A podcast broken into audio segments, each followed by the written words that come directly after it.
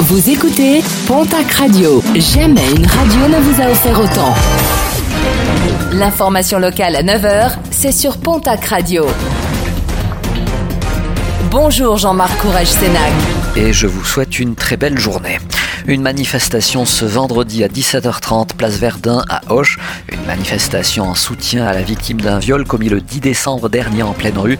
Une manifestation de rage et de colère contre les prédateurs, agresseurs et criminels sexuels à l'appel du café féministe d'Auch. Le loup hybride serait à l'origine de nouvelles attaques à Bruges dans les Pyrénées-Atlantiques. Dans la nuit de mardi à mercredi, deux brebis ont été tuées, une autre blessée et un agneau a disparu. Un autre éleveur affirme également avoir été victime d'une attaque similaire. Des analyses sont en cours pour identifier le prédateur. La section paloise en deuil, le joueur tongien Tanier Lamois est décédé brutalement à l'âge de 36 ans. Une annonce officialisée par la Fédération tongienne de rugby. Tanier Lamois avait évolué sous les couleurs béarnaises de 2011 à 2017.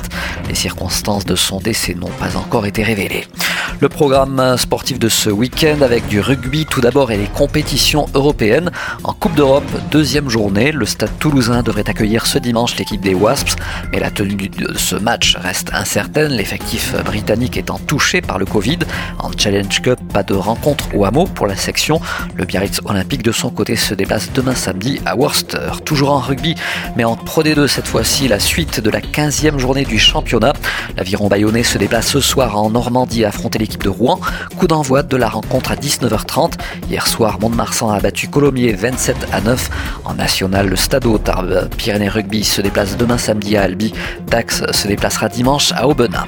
En basket, Betclic Elite, l'élan Béarnais se déplace ce soir à Boulogne-le-Valois.